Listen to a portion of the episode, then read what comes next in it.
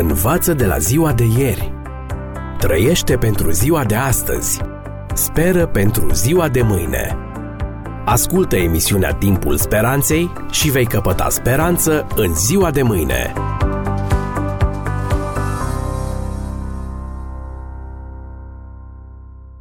Stimați prieteni, în această ocazie vreau să dezlegăm o nouă dilemă creștină. Femeile trebuie să-și acopere capul în biserică sau nu?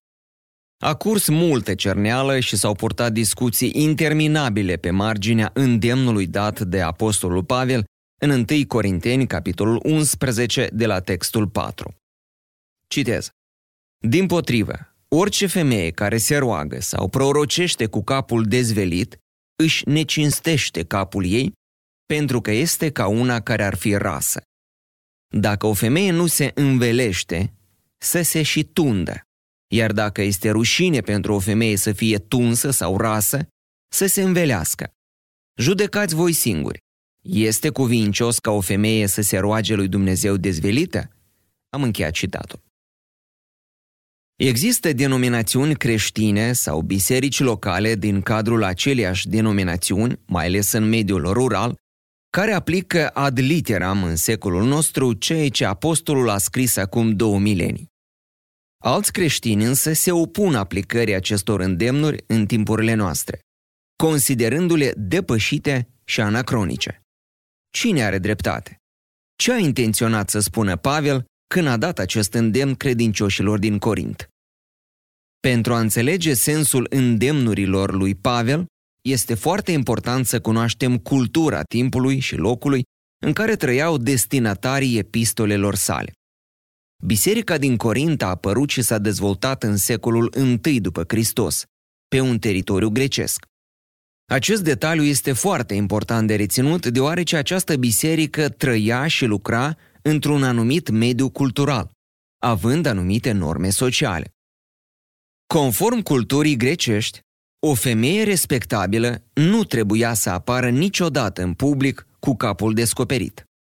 De altfel, nu doar în Grecia, ci și în Palestina și Roma, aceleași perioade, cultura vremii impunea această normă. O femeie căsătorită era îmbrăcată într-o rochie lungă, având deasupra un fel de pelerină sau manta, care acoperea și partea din spate a capului. Acoperirea capului era o dovadă a faptului că acea femeie era căsătorită, rolul verighete de astăzi. Ceva asemănător se poate vedea în cultura indiană tradiționalistă, în care femeile căsătorite poartă întotdeauna capul acoperit cu un voal. Alte femei, ca semn al decenței, își acopereau tot capul cu mantaua, lipsa acestui acoperământ fiind catalogată de societate ca semn al indecenței și neseriozității. Dacă acestea erau normele socioculturale ale vremii, de ce apare totuși acest îndemn în epistola către Corinteni? Nu respectau femeile creștine aceste norme și în biserică? Din cele scrise de Marele Apostol în cele două epistole adresate corintenilor, reiese că existau membre ale bisericii din Corint care sfidau aceste norme sociale, considerând că dacă sunt creștine, nu mai sunt obligate să le respecte. De altfel, conținutul celor două epistole ne arată că Apostolul Pavel a trebuit să lucreze mult la mentalitatea acestor creștini și în alte privințe. Ordinea în timpul serviciilor divine, problema prorocirii și vorbirii în limbi, masa de la Sfânta Cină, vorbirea necontrolată în timpul serviciului divin și multe altele. Apostolul insistă că în biserică totul trebuie făcut în chip cuvincios și cu rânduială, lucru ce se pare că nu prea există în biserica din Corint. Purtarea creștinilor din acea biserică lasă de dorit în ceea ce privește respectul și buna cuviință în casa Domnului, fapt care l-a determinat pe Pavel să spună răspicat, citez, Dumnezeu nu este un Dumnezeu al neorânduierii, ci al păcii. 1 Corinteni 14 cu 33. În acest context mai larg al îndreptării unor atitudini necuvincioase ale unor membri în timpul serviciilor divine, apare și acest îndemn cu privire la acoperirea capului de către femeile creștine din Corint.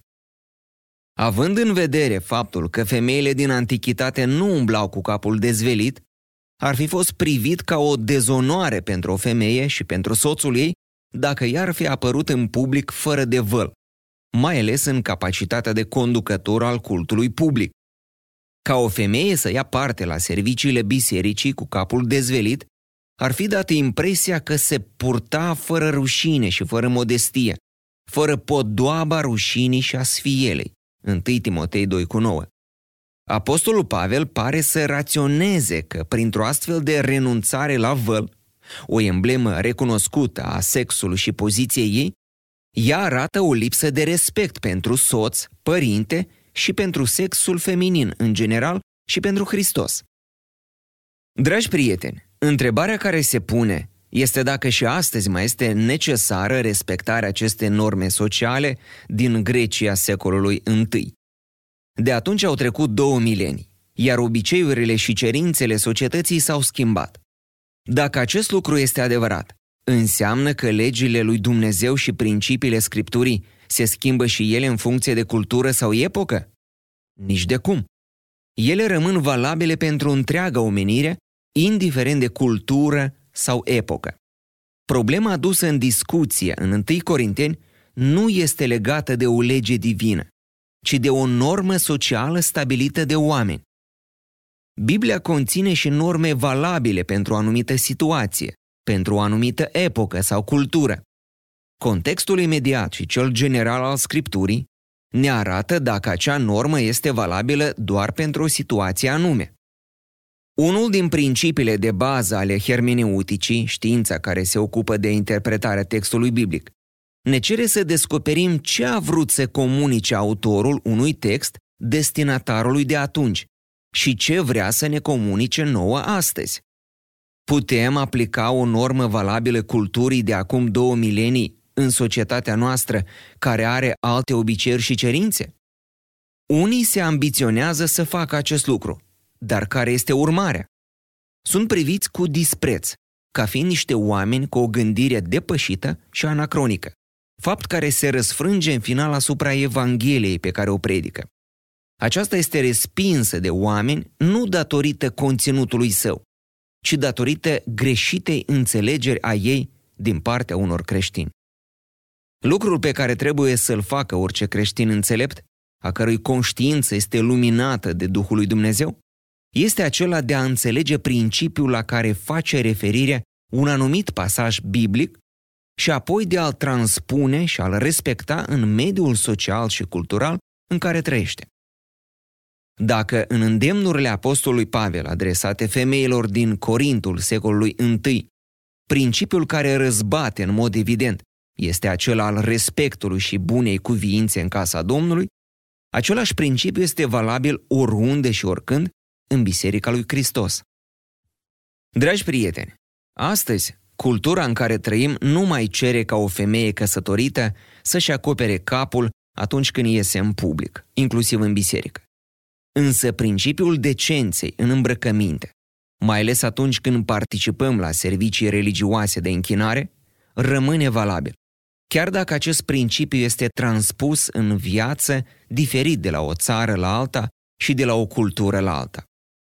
Dumnezeu este același pentru toți oamenii și chiar dacă obiceiurile culturale ale oamenilor diferă, toți au obligația sfântă ca în prezența Lui să se poarte decent, respectuos și cu bună cuviință, potrivit culturii căreia îi aparțin. Și nu doar în îmbrăcăminte, ci în toate aspectele comportamentului. Învață de la ziua de ieri.